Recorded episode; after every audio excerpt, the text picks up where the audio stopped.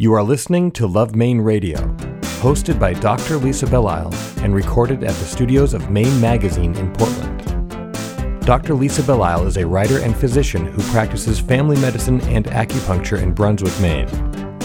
Show summaries are available at lovemaineradio.com. Here are some highlights from this week's program. It was really kind of timing that I that I stumbled upon hypnosis. Um, a friend of mine had just mentioned in passing that he had just seen a hypnotherapist, and it really was like a light bulb went on. It made perfect sense. I didn't need to go back and dig up my childhood. I, I you know, I know where I am at this point, and that was, I think, that's the, the thing that cancer takes away. You know, that sense of you, of who you are. This is Dr. Lisa Belisle, and you're listening to Love Maine Radio, show number 249 Hypnosis and Health, airing for the first time on Sunday, June 26th, 2016. How does our mind impact our health? Significantly, it turns out, while many afflictions such as disease or genetic disorders are beyond our control, some things are well within our power to change. Today we speak with Maggie Clement, a former attorney who now helps clients with issues such as insomnia, anxiety, and addiction using hypnosis. We also discuss the hypnosis experience with breast cancer survivor Susan Johnston. Thank you for joining us. Love Maine Radio is brought to you by Berlin City Honda, where the car buying experience is all about easy. After all, life is complicated enough, and buying a car shouldn't be. That's why the Berlin City Honda team goes the extra mile by pre discounting all their vehicles and focus their efforts on being open, honest, and all about getting you on the road. In fact, Berlin City recently won the 2015 Women's Choice Award, a strong testimony to their ability to deliver a different kind of car buying experience. Berlin City Honda of Portland. Easy. It's how buying a car should be. Go to berlincityhondame.com for more information. As a physician who's been doing work in the mind body field pretty much all of her career, I really enjoy spending time talking to people who um, have similar interests.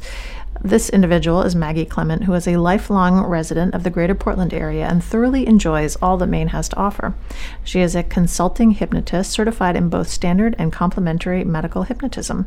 She is also a certified practitioner of neuro linguistic programming, also called NLP, and is a member in good standing in the National Guild of Hypnotists, the oldest and largest hypnotism organization of its kind.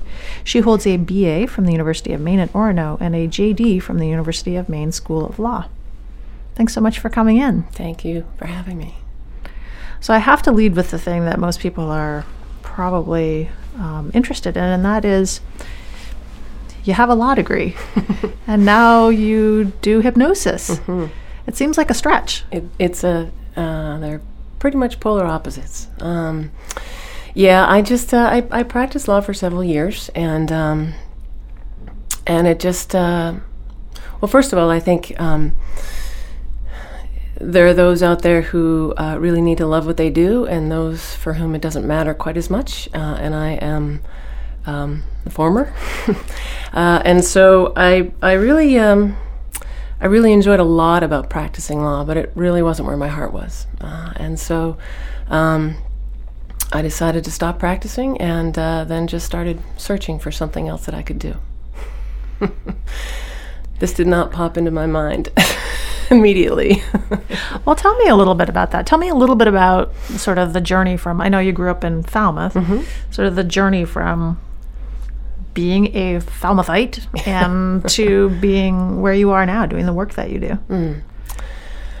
That's a big nutshell. Um, so, um, yeah, grew up in Falmouth and um, went to college. Went my first year at University of Delaware. I, I went there specifically because I had a very good physical therapy program, and decided that uh, I didn't want my course studies to be quite that rigid. And so, um, so I just did a general um, all over education, just just liberal arts, I guess, and came back to Maine. I graduated from University of Maine at Orono. Um, and then took some time off. I uh, when I graduated from Orono, it was really, really the recession was in, in full swing here, and uh, rather than take a production job, nothing against that, but it wasn't where I wanted to go. Um, I decided to drive out west, and so I I drove out to Colorado, um, not really knowing what was there, but figuring it was probably better than what was here. Um, and so I worked there for a couple years and, and loved it out there. It was beautiful. But growing up on the water, I really, really missed the water, obviously. Um, so I came back and had various positions. I worked for a title company, uh, I worked for a radio station.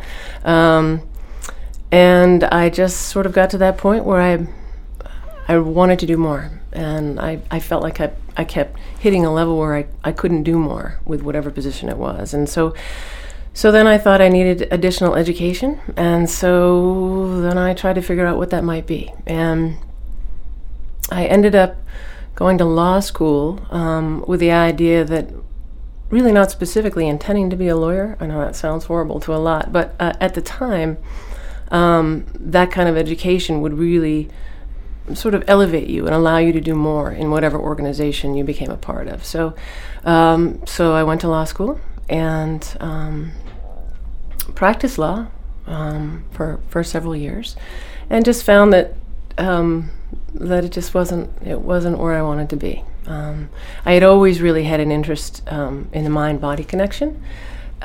Very interested in nutrition and kind of fascinated by how uh, amazing the human body is. Um, probably should have gone in that direction a little earlier, but I didn't. Wasn't there.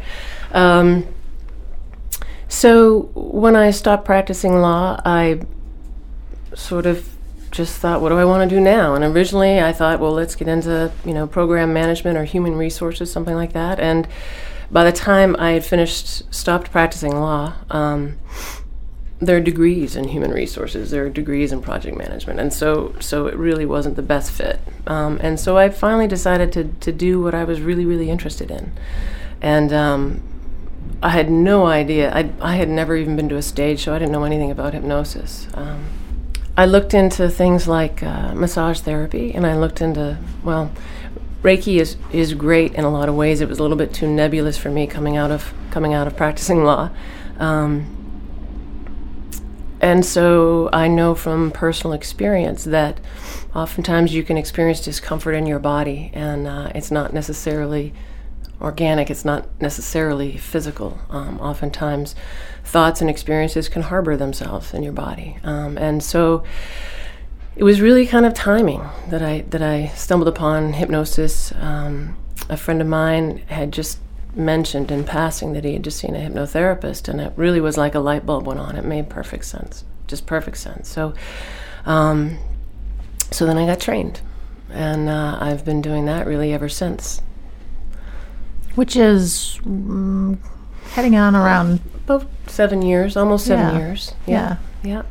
So, how have you found people in the community as far as being accepting or coming to you for services? You know, it's it's. Um, I'm sure. I'm sure in the beginning there were those in my family who were concerned that I would be doing this full time, but really, it's it's kind of blossomed. Um, I find that this is a really nice community be, to be in, and word of mouth is great. And um, and I I've found you know people sort of most people get it when they come. They they want to help themselves. They're they're stuck or they're you know they just they just need a little push um, to to get where they want to go. And that's really I, I kind of help people get unstuck primarily. Well, tell me about that. Tell me about. I think most people do have this idea of stage hypnosis where, I don't know, you have somebody come up and then Yeah. you make them bark like a dog and everybody in the audience laughs and that's all great. But I know that practitioners refer patients to you and people self refer for things like insomnia and anxiety and mm-hmm. addiction. So there is something that's very.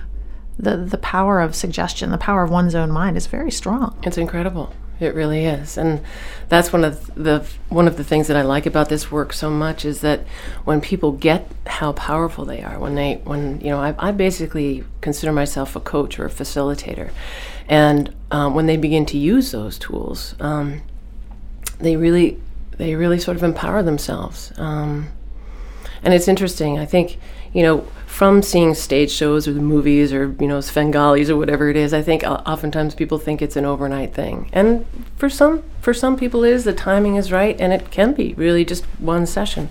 For most people, it's it's a practice. You know, you've got you've got nerve pathways in your brain that correspond to whatever behavior is happening. And in order to establish a different one, you've got to practice, you've got to repeat and reinforce. And that's a really important part of it. It's not a sort of a, a one shot deal. So, you know, I, I say that sometimes it has been because timing is right and people are ready. When someone first contacts you and you sit down and have a, a consultation with them, what are the types of things that you explore with them? Well, you know, I think um, generally speaking, the first session that I have with anyone, I um, it's it's a good deal of information gathering for me. We do talk a little bit about hypnosis and what it is and what it isn't. Um, we talk more specifically about their issue and what they'd like to see happen, uh, and and then we have a session. So um, it's really interesting. Um, I mean, I've had I've had clients who come in. Most of us have four or five or more things that we'd like to change about ourselves. And sometimes people come in with a certain idea of, of how they'd like to change when the real issue is actually something else. And it takes just kind of digging into that to to find out, oh, that's the problem. You know, it's not this other thing that is maybe more obvious. So, um, you know, I ask a little bit about family history. It's not always necessary to do that. Um, but mostly sort of what their life looks like you know, and, and how they go about their days and and how they perceive whatever it is that's bothering them. Because um, often, often I I and I mention this to them too. It's it's sort of like stepping back outside of yourself and taking a few paces to the right or the left and just changing your perspective and seeing what it looks like from a different point of view. Sometimes that's enough, actually. And the uh, hypnosis process itself. Tell me what that's like. Well, um, so when we begin the session, um, there's so many different techniques in in hypnosis. Um, we'll choose let's let's just say with progressive relaxation, something like that. I use that. I use some guided imagery. So so there is a period in the beginning where I usually have people just focus on their breathing. Um, it's a good thing to get into the habit of doing anyway and then we just do kind of a, a relaxation, and that's that's called the induction stage of uh, of the hypnotic process. Um, so, you know, we just do.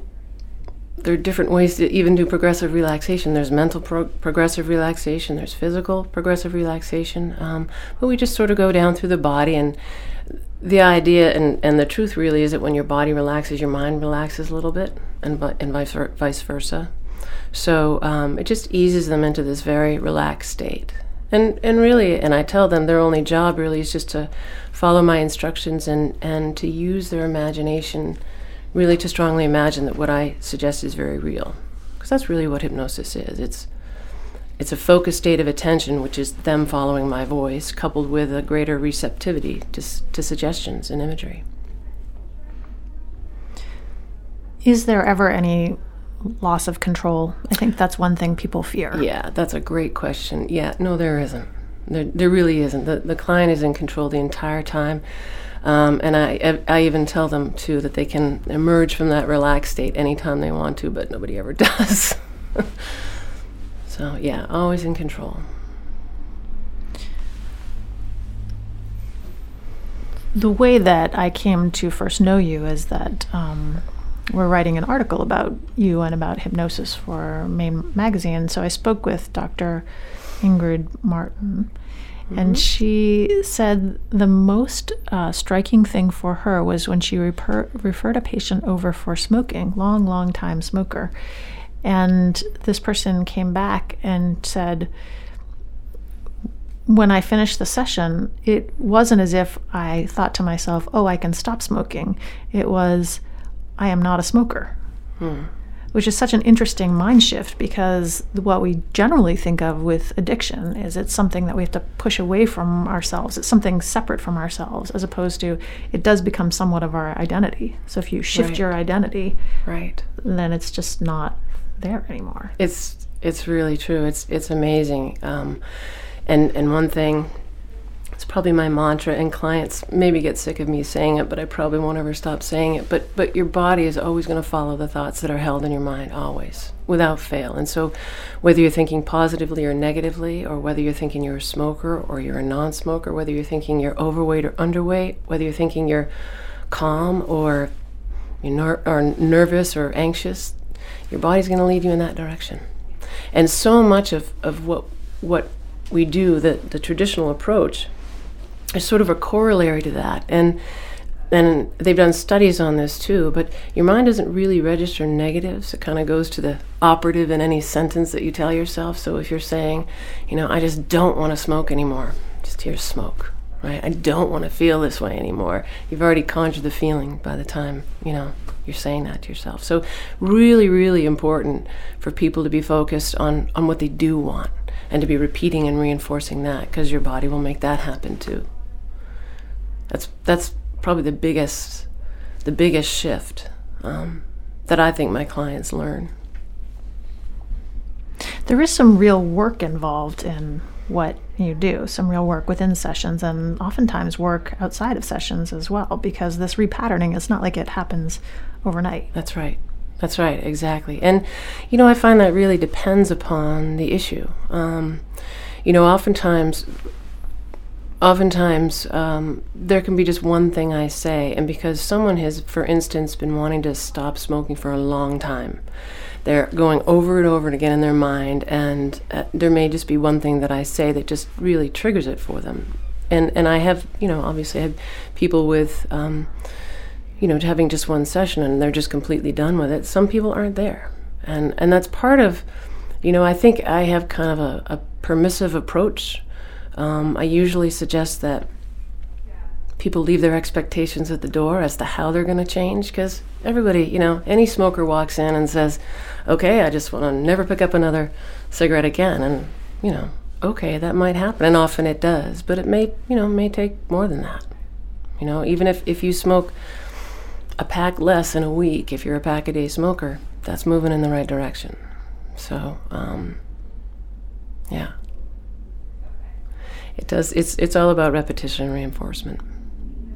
And you're right there are things there are things particularly um, you know the good thing about cig- the only good thing about cigarettes is that they're completely unnecessary. So once you're done with them you just you just don't need them in your life right? And other issues for instance if, if people want to lose weight you kind of have to have a relationship with food. You got to come to a place where you're at peace with that. So it usually takes a little bit longer but even after one session, I find that people begin thinking about whatever the you know whatever their particular issue with food is. They begin thinking about it a little bit differently. And that's something that I, I think about all the time with my patients, and, and that is that if it's another sort of addiction, perhaps you can take yourself out of a situation where you won't be tempted to engage in that addiction. addiction. I mean, it's more complicated than that, obviously, but mm-hmm. at least there's that. At yes. least you can start with that. Yes. But food, it's there. It's all know? around you. we, we, we have to have some some form of it in right. order to sustain ourselves as right. beings. Right. And that's challenging. Yeah. Yeah, it really is. It really is. Um, and everybody's so different. And and I usually suggest, you know, with with with those clients that you know find the way of eating that works for you. It doesn't really matter what works for such and such. Maybe such and such is gluten free or maybe you know somebody doesn't do dairy. I know all that stuff is is you know there are certain perspectives on what we should and shouldn't eat but it really is what works best for that client's body how they feel. And so we focus more on that what type of work do you do at the Cancer Community Center? I know this is something you've engaged in in quite a while. Yeah, yeah, I have. Well, I um, I have a class there every Thursday. It's called Meditative Hypnosis, and um, it's a group session, uh, usually anywhere from six people on the low end to you know 15 to 18 on the high end, um, and and really that's a that's a relaxation session. That's just a general relaxation session, and we all really need that um, because the way life is right now, we we from my perspective, we really have to actively take time to calm ourselves, to allow our bodies and minds to communicate a little bit, and um, that's what that session is about. And so I use some progressive relaxation. I use some some guided imagery there. And for some participants, you know, it's just sort of a chance to kind of just escape, you know, just go somewhere else, somewhere nice, you know, a peaceful place, that kind of thing during the session. Um, for others, I mean, the, I think we're just learning more and more about, or maybe it's always been there, but our immune system is just so affected by stress. And to the extent you can reduce and take time for yourself, you really can help boost your own immune system, which of course is pretty pretty important in that environment. You also do work with the Maine Medical Center Integrative Medicine Program, mm-hmm. which has yes. been around for, I think, somewhere around 10 years now. Mm-hmm. Tell me about that. Well, that's, I guess that's an opportunity for me to. Um, to show the residents and fellows in that program um, what hypnosis is all about so they can know more about it. I think there's just such huge benefit that can be derived from using hypnosis. Um, for them with patients. For me, I call them clients. Um, and I just provide that service for them so that they, they know what it's like as opposed to sort of speculating. Most people don't really know much about hypnosis. What they know about it is, is generally what they've seen in stage shows or that type of thing. So it's just an opportunity for those who um, who choose it to just come have a session with me or ask me about, you know, how, how I approach clients and, and different issues, that kind of thing. And do you find that these, because these are essentially relatively new and sometimes young mm-hmm. doctors mm-hmm. who are um, training in most of them family medicine, mm-hmm. and do you find that they're open to what you have to offer? I do. I do. I think. I think for some it's something that um, that they never would have considered really, and just having the experience allows them to, to know. There are some who are more open than others, of course. Um, but it's generally speaking, I think more and more um, is becoming a part of, of how I hope I hope it becomes a part of how a physician will treat it, licensed medical professional, I should say, um, whether it's you know mental health or, or physical health um, I hope it becomes a part of how they sort of approach approach their patients. You believe that there are some people who can do a certain type of work and whatever that is it's it's fine. And for you, you needed to find the type of work that really resonated. Right. I think there are people who are listening who really will will really Mm, I, don't know, understand exactly what you're saying because there are many people out there who kind of feel like they they show up and they do what what they're quote supposed to do, right? Um, but it may not fit exactly who they are. Mm. How did you get over that hump yourself? There's certainly a mind body thing that I mean, if you have you have been trained as an attorney. yes. So you have the ability to go make money and probably pretty good money. Right. How did you get to that place where you said, I really need to do something that falls exactly within my wheelhouse. Yeah. Um, well, you know, I just I I just took a look at how I felt on a daily basis, um, and um, I practiced law long enough to know, you know, whether it was something that I wanted to to do more of. And I just found that, you know, I tried different areas of the law. Uh, I worked for firms. I worked for myself, um, and I just, it just wasn't working for me. It just wasn't. And it, um, you know, that that gut feeling was was uh, getting in the way. and so it it, from my perspective, it just needed to happen. And so um, the good thing is that I think I've never really cared too. I, I, think it's a good thing. I've never cared too much about what things look like, obviously. um, and so it wasn't. I it, it felt so right to be doing hypnosis that it it didn't really, you know, I, it didn't really matter what other people thought. I felt like I was on the right track then. Well, it's been interesting to learn more about the work that you do and also kind of see the mind that you have and the choices that you've made.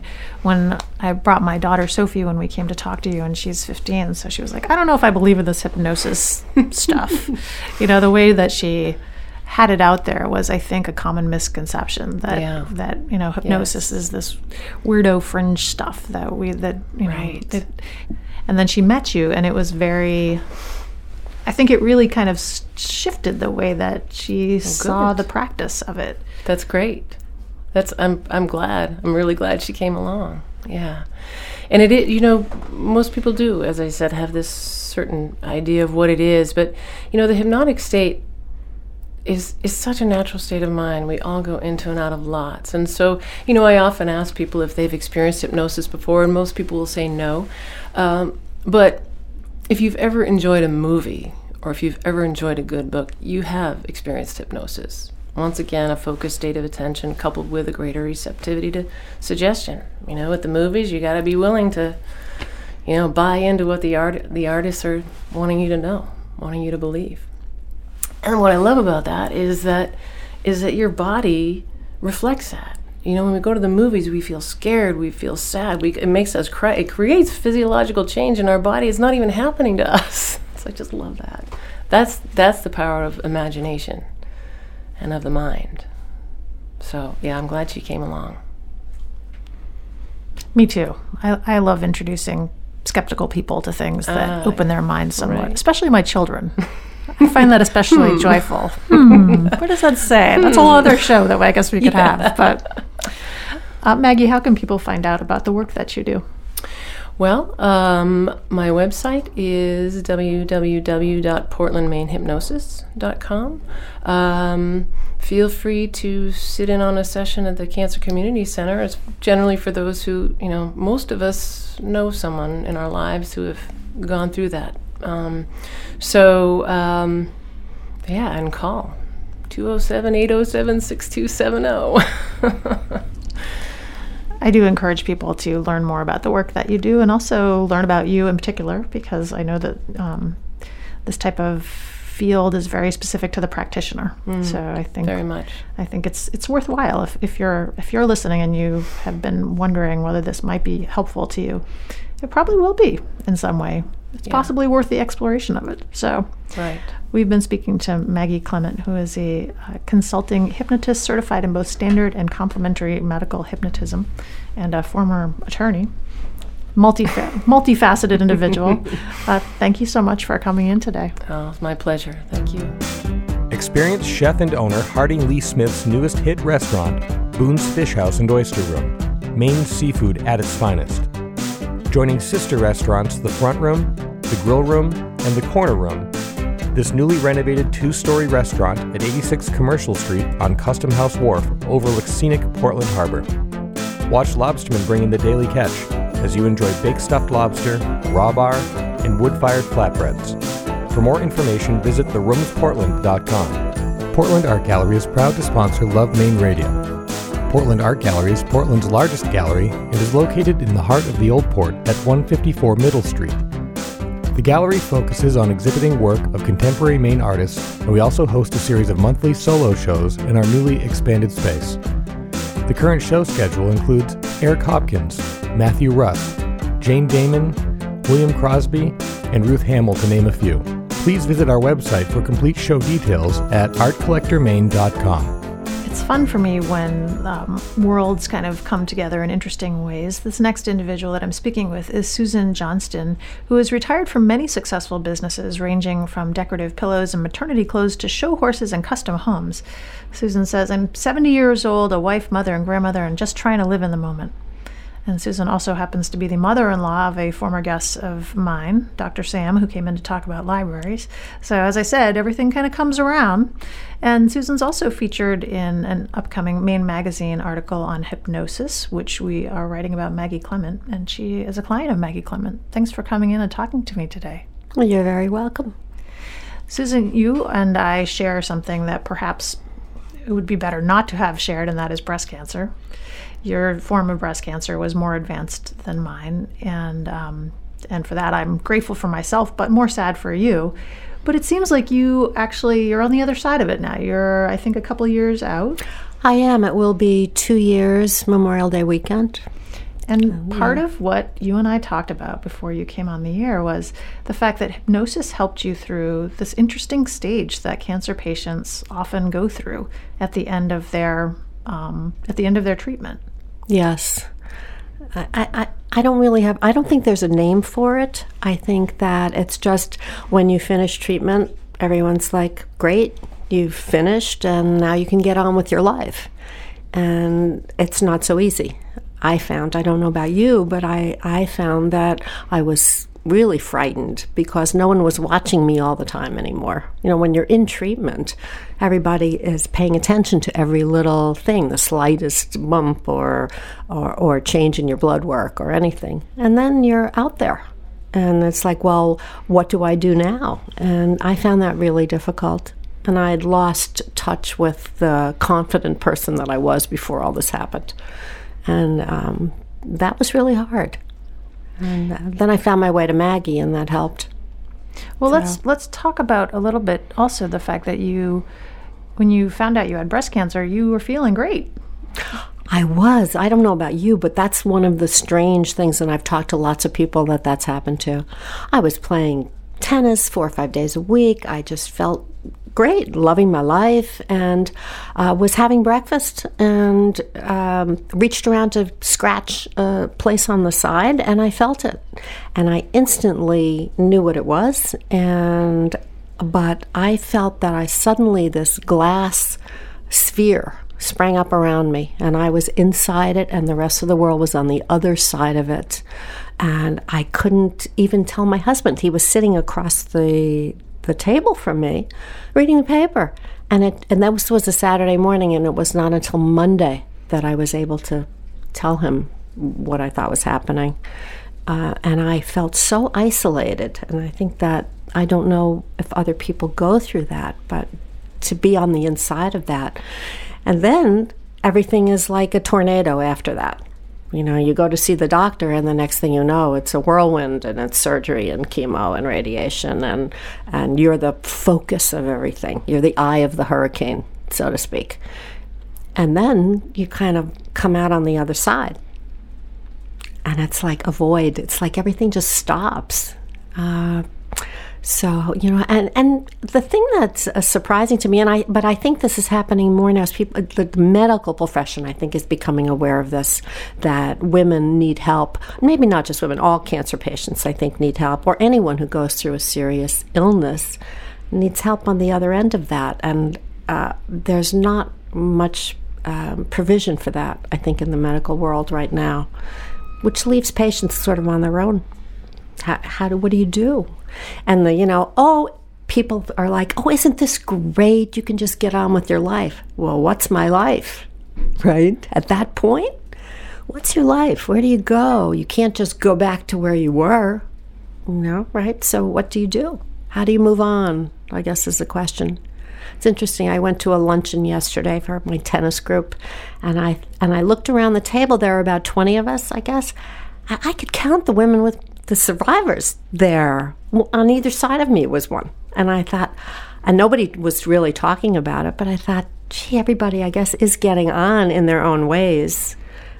But um, maybe there should be some kind of support group doesn't fit the bill. I think you know I could I didn't want to go back to the support group I was in. It was too painful, sort of. So what do you, how do you move on? That's the question. My question. And you had something very specific that was happening to you physically as a result of going through the cancer. And it wasn't cancer pain, it was that you couldn't sleep. I couldn't sleep. I, I had nightmares. I had terrible nightmares, and I I had nightmares when I was young, and then never again. And I really thought of myself as a pretty happy person. And um, then I began to have these nightmares, serious nightmares, yelling in my sleep, waking my husband up, um, and I asked him, I, he said, I can't hear what you're saying. I can hear it, but I can't understand it. But it sounds like you're arguing. What are you doing? And then I realized that sort of gave me a handle to think about it. And then I was arguing with death. and it was a very visual. It was the typical tall figure in a dark robe with a hood standing by the door or by the window, and we were debating, and I was saying no, no, you can't have me. And worst case, also my daughter came down with breast cancer, and I said, you can't have her, and you can't, you know. And so a lot of it were the strange thing was biblical language, which is really strange. I don't get into this, but I, am not uh, practicing anything at the moment in terms of religion. And and one time, my husband uh, woke up and I woke up and I said to him, "Did you? Did I just say thou hast taken my brother?" And he said, "Yes." And I thought, well, because my brother has had died some years ago, and I thought, okay, this is really getting way out there. And so I stopped sleeping. I would I really didn't. I would wake up and I couldn't go back to sleep. I was afraid and very anxious. And then I saw Maggie. That's what drove me to see Maggie. Really was that I was exhausted and um, missing my sense of self and calmness. So she really helped with that. You you found out about Maggie through your daughter, and I did. And, I did. and through your son-in-law and my husband and your had husband. also they had all seen her the whole family had all seen her for all different things my husband had afib everybody had different issues and um, i said well she's done wonders for everybody. Maybe, maybe I don't know, but you know, I'd, I'd, meditated in the past, and I'm open to all all kinds of alternative stuff. And I thought, well, nothing else is happening. I'm not taking sleeping pills, and I'm not, you know, I'm not going to be a zombie. So I went to see Maggie, and in two sessions, she gave me the tools that I needed to to deal with it. She's wonderful. She's a very good listener which I think is a big part of what she does. I've never been hypnotized by anyone else, so I don't know. But I think I think you have to listen to what the person is saying because in hypnosis, I, I don't think it's not like what we think it's going to be, where they can make you do something that would go against who you are. They just she was able to listen to me and and use my strengths really which i had lost touch with to find them again. That's that's what she did. She helped me find them again. Um, she gave me some specific things. I felt very relaxed afterwards. Her office is really cozy and you feel safe and protected which is so trust you can trust her. And um, and i began i went home after the first session and i slept for 10 hours and I thought, okay, this is it. this is like, and then I started, and then I told my oncologist about it, and they took her name, and you know, so um, I think she could help a lot of people. So, and you also great. continue to use techniques that she gave you if when you have you know difficulty sleeping. I do sometimes, you know, for various reasons why you can't sleep are, are not all bad sometimes I'm excited I've played a good match or something, and I, but you know, here it is 11 o'clock, and I'm going to have to pick the kids up from school tomorrow, and I know I need some sleep. So I use the techniques to go to sleep um, that she she did with me, and I think that they're great too. You know, sometimes you just need to go to sleep. So yeah. But it, I don't really have the problems anymore. I don't have the nightmares. If I do have a nightmare, um, one of the things that she said to me was, "It's only ten minutes. You can have a bad dream. It's ten minutes long, and then it's done." And I thought, "Yeah, right. You can do anything for ten minutes." You know, so having been through everything I've been through, ten minutes is nothing. So it's really, it was really um, helpful in that way. But they, I don't have them anymore. You know, so that's good. And if I do, I don't I don't really talk in my sleep anymore. I mean that whole period is over. So I, I think I, I I credit Maggie with that. I don't know what would have happened otherwise. I mean, I was really unhappy. Um, and especially after you have cancer and everything you've been through, you think, well, now I should be happy that I'm better. That's the other part. You feel like, well, why aren't I happy? You know, that I've survived this right? I mean, we we deserve to be happy, right? So how do you find that peace again? And it's hard. I'm I don't know how you feel about it, but you know, do you worry when you have a checkup? You know, do you get anxious? Of course. Yeah. So how you deal with the ongoing anxiety is another thing. So I use the same techniques that she gave me uh, to deal with that too. So that all it all goes together. I think you've said a lot of things that really resonate with me and with patients also that I've had that have come in to talk to me after cancer. And, and it it is the great thing about cancer these days is that in many cases it's curable Mm-hmm. or at least treatable. And we have lives after cancer. And it used to be that that wasn't the case, that we didn't necessarily have lives after cancer. You know, you were lucky if you made it through. Right. But you, you do come out of it a changed person. You do. You do. And I think that has to be acknowledged. And I, I don't think that is so much. Well, that's not fair. What usually that people will think and say, and you're supposed to feel, is okay, now I've been through this near death experience. I'm I'm going to not waste any time. I'm going to find something meaningful. I'm go- well, you know, that just puts a lot of pressure on you too. You know, sometimes I walk around thinking, oh, I can't play solitaire. I can't read the paper. I can't just look at the ocean, which I love to do, which I used to do before. Why can't I do it now? You know, it's like, do you find that you put this pressure, this inner pressure on yourself to have more meaning in your life? Well, your life already has meaning. If it has meaning to you, it has meaning. And you don't need to prove anything to anyone in any way. So when you find people will come up and they'll put the the uh, the hand on the elbow. I don't know if you've experienced that. And you get the how are you? Look, you know, which I know they're doing it because they care, but but I feel like do you really want to know? Or or I'm fine. There's the other thing we we don't want to alarm people anymore, you know, we don't want to worry anyone and so then you say, "Oh, I'm just fine," even if you're not. And that's hard too.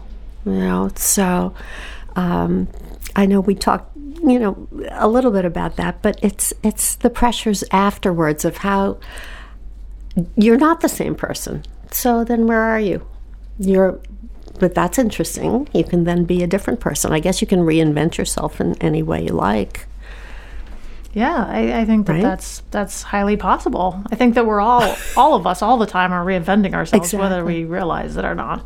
Right. And, and it really struck me when I was talking to you that one of the things you liked about hypnotism is that you were actually at a pretty good place. You didn't really feel you had been. You didn't need to go through analysis. You didn't need therapy. Right. You know, it really was. There was mm-hmm. some something that needed shifting in some imperceptible way, and that to help you sleep. Yes, I didn't. Yes, yes, I didn't need to go back and dig up my childhood. I, I, you know, I know where I am at this point, and that was. I think that's the the thing that cancer takes away. You know, that sense of you, of who you are, that security. I had worked through a ton of things, as we all do and strive to do. Um, encounter groups and psychoanalysis and meditation and I'm an old hippie. I mean, you know, I won't go into too much detail there, but lots of that. And so, uh, looking for all kinds of things. I mean, I guess I'm a seeker. uh, As, and so I'm open to things. But I thought that I was there. So cancer was like, oh, really? You're really not, I guess, afterwards. But maybe that's a good thing, you know?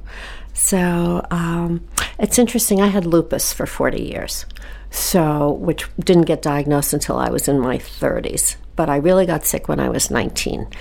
And now, one of the, you know, there's a couple advantages to getting old. You know, your eyes get better, and you can get in the movies cheap, and and you go into remission with lupus. You know, that's a really good thing.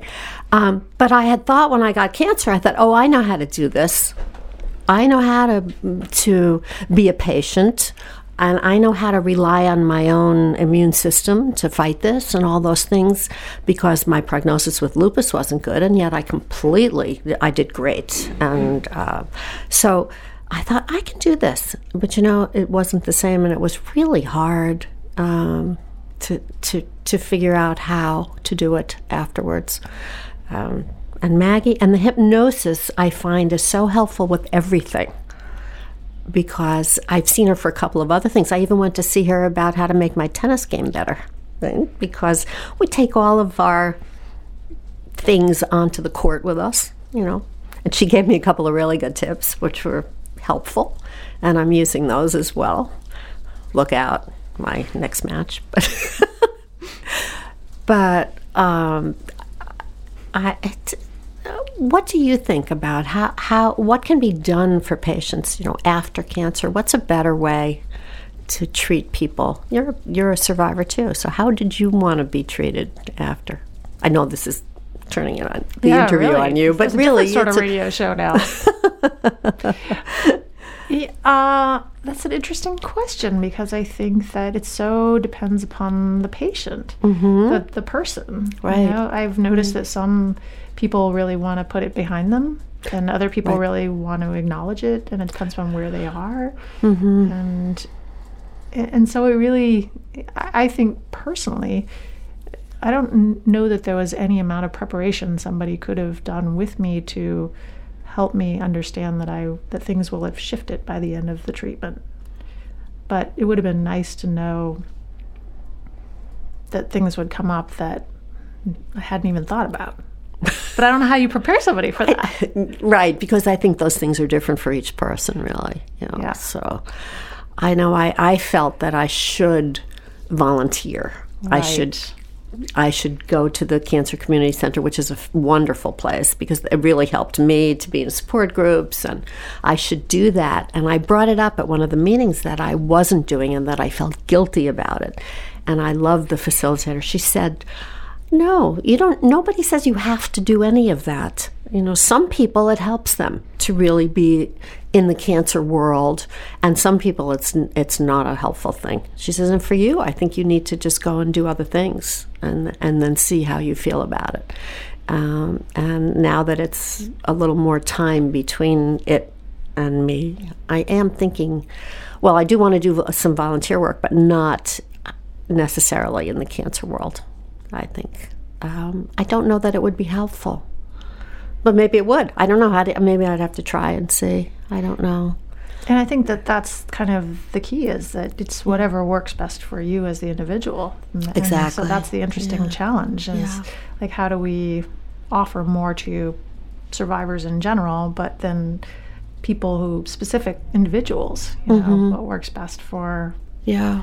each individual person. I mean, it's an. I, I think you know, and I know that I. I know your daughter was in her early 40s when she was diagnosed, mm-hmm. and from what I understand, you were going through genetic counseling, Yes. and Yeah. I guess she was kind of brought in, and they said you really need to get this additional screening. Exactly. And she had no symptoms. She had no nothing. No. And, and she ended up, it was fortunate that she mm-hmm. had because the screening, because she did end up having cancer in her early 40s. Yes. And for me as a parent, if I had a child going through cancer, I, I don't I don't know how this was for you, but I think that would have been I don't know, like the next level up. It is. And I think those were some of my arguments where you can have me, but you can't have her. And, you know, I feel like I've lived my life. She has young children, you know, there's justice in this world, you know. So so I made deals. I think in my dreams I was I was making deals, and uh, you know it's ridiculous, of course, because we have no control. That's part of the thing that's so difficult is that we have no control. So. Um, I, think uh, for, for some people don't think of life that way. I do. I, I, I really thought of myself as making choices and um, being in the moment and knowing what was going on. And then it's like, you know, just you don't, right? Suddenly this thing has taken over. You have no idea why. How could this be? I've led a healthy lifestyle. I eat organic food. I do all the things I'm supposed to do. I exercise and everything. How could it be me? I don't smoke. You know, how could I get this? And I think um, that's really hard. We're hard on ourselves. We maybe need to be kinder to ourselves when things like that happen. You know, not. Uh, not feel like your body's let you down, which I think is really how I felt. And Maggie helped me a lot with that. I thought I've worked all these years on my immune system. That's with lupus, that's what you do, you know. And I did lots of visualization, and I always knew what I could tell my rheumatologist what my antibody test would be. I knew what was happening all the time. How could I not know this? And that uh, lack of trust in your own body, that's a hard thing to deal with for me, if you're the kind of person that I am. Um, I think that was the hardest thing that I could, didn't feel that I trusted myself anymore and I had lost my who I was. My identity was all tied up in that. Um, maybe I just needed to lose that slightly superior attitude that I might have had about it. so maybe that's a good thing. I don't know. I mean, in hindsight, you know, I was pretty cocky, but having survived and done what I'd done, and I don't feel that way now. Let me tell you, I, you know, I've none of that because it can happen to anyone, anytime, anywhere, and um, there's sort of no protection against that. But that's part of life. I mean, you know, the old saying, you get hit by a bus, right? So, you know. So um, you might as well go on and be in the. Mo- I mean, uh, to me, the hardest and most important thing to, was to get back to being in the moment, not worrying what's going to happen a year from now, because who knows anyway. And so, I feel like I've arrived back at that, and that's that's a, that's that was an achievement, and the Maggie really helped with that. Um, I don't know. I don't think I could have done it without her. I was in a real spiral, and she just got me to stop, breathe, and recognize what I really already knew about myself, and and then it was there again. So, so it's good. And that's so an important good. thing because I, uh, you know, as a physician, that the what I have to offer people when it comes to things like arguing with death in one's dreams. You know, that's just not no, something we get a lot of in medical school. right. So, right. if somebody comes in and tells you that, how do you respond? Yeah. Yeah. Respond? So I think that I'll tell you how my my team all responded. They just hugged me, which made me feel really good, and um, they uh, they were great about it. And when I would have a specific worry, like, uh oh, I, you know, I have this cough, I must have lung cancer, they'd say, well, you could get an x ray and then we'll know, you know, and then I'd go get the x ray. And, and before I would be pulling out of the parking lot from the x ray, my cell phone would ring and they'd say, nope, you're fine. so they supported me through the kind of crazy period where you really feel like every little thing is, is, is wrong, you know, it's something, it's back. Um, but and that was great. And they try to think of ways all the time um, to to make it better, to make it easier. So I had a lot of support there. So they were great too. But um, it's amazing. One day on the tennis court, I was kind of emotional because I had lost a f- good friend to, to breast cancer. And, and I, I just stopped playing and I said, I have to tell you that I'm emotional today. And I didn't even know these women. It was a match. And it turned out that all four of us were survivors. So we just had a big group hug and then we just went back to play. and I thought, oh, this is strange. This is really strange. But, um, you know, there we were. So it was good. Interesting experiences like that happen routinely. You know, you meet people. It's a sort of that knowing look or something. You know, do you find that too? Oh, absolutely. You know? Yeah. There are very few things in my life I uh, consider to be um, accidental. So, and I say this as a doctor. I meet the, the interesting patient at just the right time. You know, I have the interesting guest at just the right time. I absolutely think that's true. Mm-hmm. Yeah. And if you're open to that, you just start down a different path. I mean, that's what happens. You know, those chance encounters, I think, sometimes make a big difference. Yeah, I think so. that's true. Sometimes we think that we need know what we need, but sometimes we need something that mm-hmm. we don't even know about. right. And sometimes it's provided for us. Right. Not, not to get too woo woo, but you know. No, no, I right. But that's the right. way it seems to be. Right. Right. Well, this is a conversation I feel like we could continue on for quite a long time. Mm-hmm. And you and I had a broad ranging conversation before you even came on the air. And so I feel really blessed by that and blessed by the fact that you were willing to come in. Um, I appreciate your your openness and your honesty about this, and this is something that I think a lot of people can relate to, whether it's cancer or another serious illness, and something that we don't get to hear about very much. Mm-hmm. So it's nice to know that, you know, there are potentially answers for this. You know, there are things that you know people could try that might actually work in cases like this. Yes, yeah. And as a doctor, I really appreciate your this kind of insight because you're right that in the way that things are set up now medically, we deal with the acute issues, and then once something is kind of over and we've, you know, you're on your way, you know, unless something else happens that's more physical, we don't necessarily have people come back in again to talk to us about these things. Mm-hmm. So that's helpful. Yeah, it, I remember my rheumatologist the first time uh, I saw him after many years of not being diagnosed with lupus, and, and he said, This is not like a broken arm. He said, You we are a team now, and you have to tell me what's going on inside you. And that's the only way we're really gonna know. And we'll work on it together. And I thought, and this was a long time ago. So it was 40 years ago. And uh, I thought that's that's a great doctor. you know? So so I, I experienced that and I guess I was looking for that always the rest of the time too. It's like it's not just the doctor fixing me, it's it's you have to be a team. You have to participate and you have to look for what's going to help you too. Um, Absolutely. whether it's cancer or or a broken bone. You know, you really have to have to channel your own resources, whatever they may be. So, oh, hypnosis can help. I think that I, I would love to be able to just get that little sound bite and play it over and over and over again for every single person who comes in who wants to be working with me on their health because I think that's absolutely true. I think it really is a team effort and I really think that it comes mm-hmm. so much more from one's own inner strength and resources than maybe people realize. yeah, exactly. Yeah. We've been speaking with Susan Johnston, who is a client of Maggie Clement. She's retired from many successful businesses, ranging from decorative pillows and maternity clothing to show horses and custom homes, and also an avid tennis player. And I wish you all the best with your tennis and also with all of your other many endeavors. Um, I appreciate your coming in today. Thank you very much. I really enjoyed it. You have been listening to Love Maine Radio, show number 249 Hypnosis and Health. Our guests have included Maggie Clement and Susan Johnston. For more information on our guests and extended interviews, visit lovemaineradio.com. Also, read about Maggie Clement and Susan Johnston in the July issue of Maine Magazine.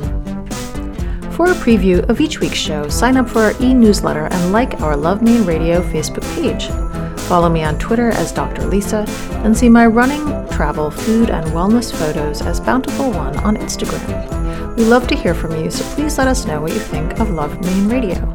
We welcome your suggestions for future shows. Also, let our sponsors know that you have heard about them here. We are privileged that they enable us to bring Love Maine Radio to you each week. This is Dr. Lisa Belisle. I hope that you have enjoyed our hypnosis and health show. Thank you for allowing me to be a part of your day. May you have a bountiful life. Love Maine Radio is made possible with the support of Berlin City Honda, The Rooms by Harding Lee Smith, Maine Magazine, Portland Art Gallery, and Art Collector Maine. Audio production and original music have been provided by Spencer Albert. Our editorial producer is Kelly Chase. Our assistant producer is Shelby Wasick. Our community development manager is Casey Lovejoy. And our executive producers are Kevin Thomas, Susan Grisanti, and Dr. Lisa Belisle. For more information on our host's production team, Maine Magazine, or any of the guests featured here today, please visit us at lovemaineradio.com.